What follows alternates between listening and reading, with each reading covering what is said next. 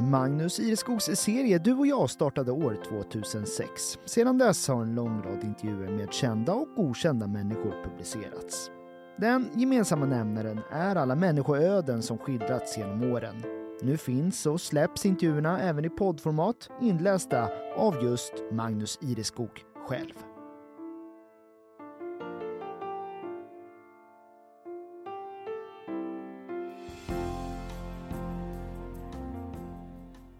Ett dopp i skogen då och då gör gott för måendet och minskar inneboende stress. Inga-Lena Östbrandt är Shinrin-yoku-guide, eller på svenska skogsbad. Att vara närvarande i naturen, det gör bara gott för oss människor, säger hon i den här intervjun från april 2023.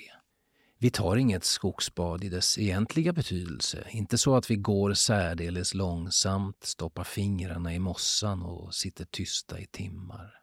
Men vi promenerar verkligen till en glänta i Bruseboskogen en bit norr om Visby och sätter oss där en god stund och pratar. Om stressen i samhället, behovet att varva ner och hur naturen ligger nedärvd i oss människor från en länge sedan tid. Vi brukar avsluta våra bad med en liten ceremoni, så varsågod, en kopp te, säger hon, Inga-Lena och häller ur sin termos en bryggd jord på granskott, kungsmynta och nypon. Varmt och välgörande, livets dryck. Skogsbad, ja. Det kallas så. 2017 fanns begreppet bland svenska språkets nyord. Det handlar om att söka sig ut i naturen, lapa stillhet där, jorda i sig själv och komma ner i varv. Det hela är en naturterapi som har sitt ursprung i Japan. Den uppstod på 1980-talet som en motvikt till stress och utmattningsdepressioner. Och i själva verket betydligt värre än så. Många hårt pressade kontorsarbetare i Japan dog vid den tiden av utarbetning. Som svar på detta startade departementet för jordbruk, skogsbruk och fiske Shinrin-yoku, ett sätt att tillgodogöra sig energin genom att vistas i naturen. Idag finns ett hundratal skogsbadskogar i Japan och fenomenet har spridits över världen. Och vi ska återkomma dit. Ingelena certifierades som skogsbadsguide under 2019 men en gång var hon en liten flicka som sprang omkring på en gård i Stånga. Det är ju så, alla har vi vårt ursprung. Hon sitter på ett sittunderlag i den gröna Brusebomossan. Vårkänning den här dagen efter senaste staruren. Det väser av vågor från Östersjön en bit bort och hon minner sig bakåt. Det mesta vi behövde producerades på gården. När jag var liten blev pappa byggmästare men fortsatte som månskensbonde, berättar hon. Naturen, jordbruket, fälten och skogarna fanns tidigt i hennes liv. Inte oviktigt med tanke på att det blev som det blivit. För jo, hon följde den gröna vägen. Gick trädgårdsgymnasium och utbildade sig till biolog och ekolog. I tidningens arkiv finns spåren av detta. Det mesta som tidigare skrivits och berättats om Inga-Lena har handlat om almsjukan. I flera år arbetade hon på Skogsstyrelsen och förde där kamp mot såväl nämnda sjuka som jättelokans framfart. Vid förra regeringsskiftet blev hon uppsagd sedan tjänsten som arbetsledare i naturnära jobb dragits in då fortsatt finansiering inte fanns i regeringsbudgeten. Nu arbetar Inga-Lena på Arbetsförmedlingen. Men uppsägningen gav henne ett friår då hon passade på att gå den där skogsbadsutbildningen. Men om vi tar oss till ungdomen Inga-Lena, som du ser det nu, var det självklart att du skulle hamna i naturen? Ja, säger hon. Ja, det var det. Jag har alltid gillat att vara utomhus. Framförallt har jag alltid tyckt om att göra saker som jag mår bra av. Hon är och var förstås mångfacetterad som alla andra. Gick på en del partyn i ungdomen men hon ratade tidigt det ytliga, säger hon. Läste inte Veckorevyn och andra tidningar som många av hennes jämnåriga. Nej, det gav mig aldrig någonting. Jag hade andra intressen där man slipper jämföra sig med andra. I alla sammanhang, alla årstider, gör hon vad hon kan för att tillbringa tid utomhus. Det gör gott för själen. Hon och maken paddlar havskajak minst en vecka varje år, vilket innebär tältning också och utomhusvistelse. Han är också aktiv inom skogsbadandet. Att vara ute som vi är nu, Inga-Lena, vad gör det med dig? Ja, dels är det estetiken, det är vackert, allra helst nu på våren. Och så hittar jag lugnet i mig. Det finns inga måsten. Man följer bara årstidernas gång. Rent generellt, finns det för mycket negativ stress i samhället som du ser det? Frågan är såklart ledande.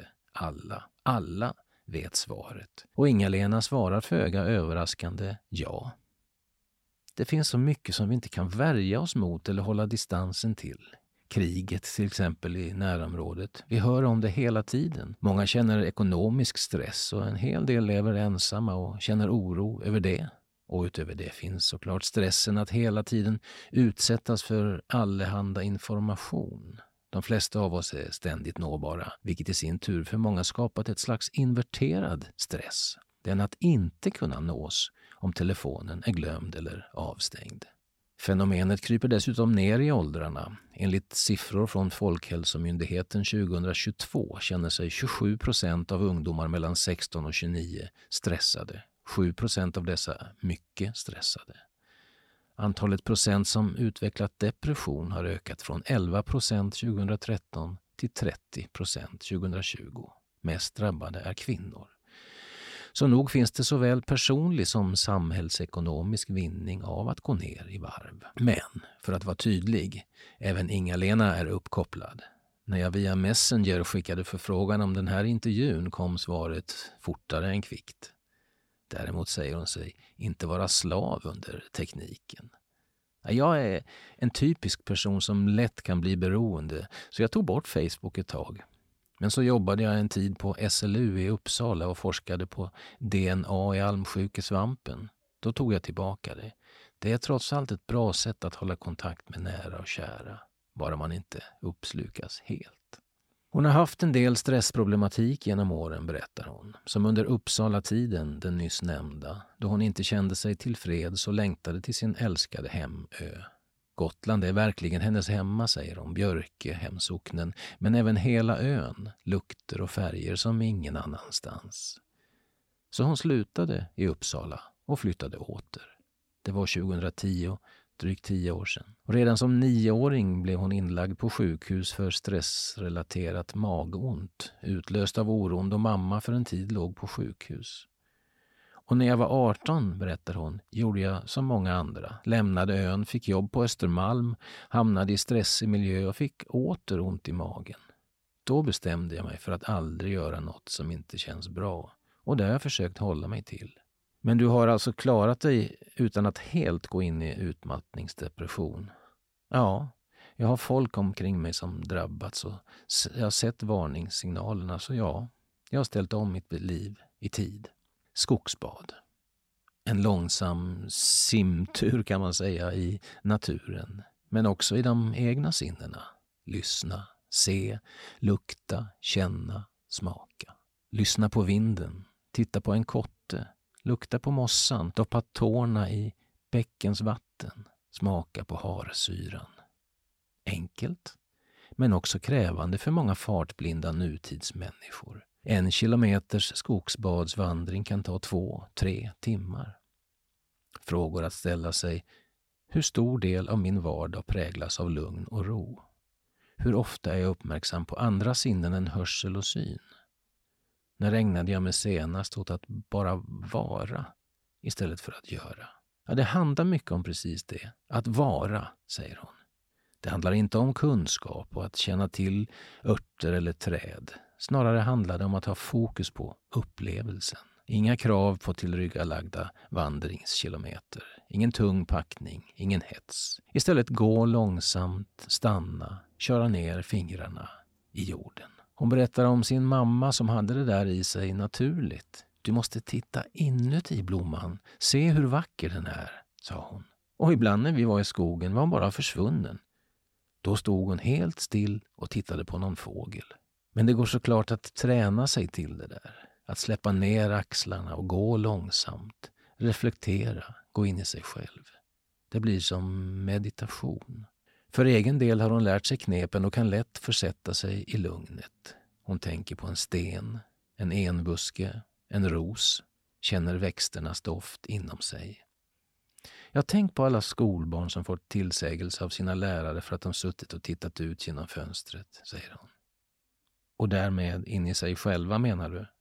Ja, precis så. Det är alltid prestation som belönas mest. Här, i skogsbaden, finns inga prestationer. Här är stillhet, lugn och reflektion det viktiga. Forskning finns, berättar hon, att skogsbaden förutom minskad stress också leder till lägre puls och blodtryck, minskar impulser till aggressivitet och depression och faktiskt stärker immunförsvaret via kemiska ämnen som utsöndras från träd. Så att krama ett träd kan bara göra gott.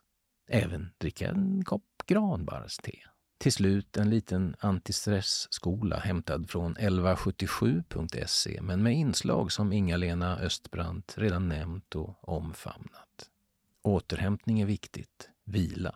Gör något du tycker är kul. Ta en promenad, gå ut i naturen, umgås med personer som du gillar. Ta reda på vad som stressar. Är du ensam om att hantera en krävande situation? Har du för mycket på jobbet eller i skolan? Känner du sociala krav som är svåra att leva upp till? Med vänner, kollegor, familj eller släkt? Har du inte tillräckligt med utmaningar eller vistas du i bullrig eller stökig miljö?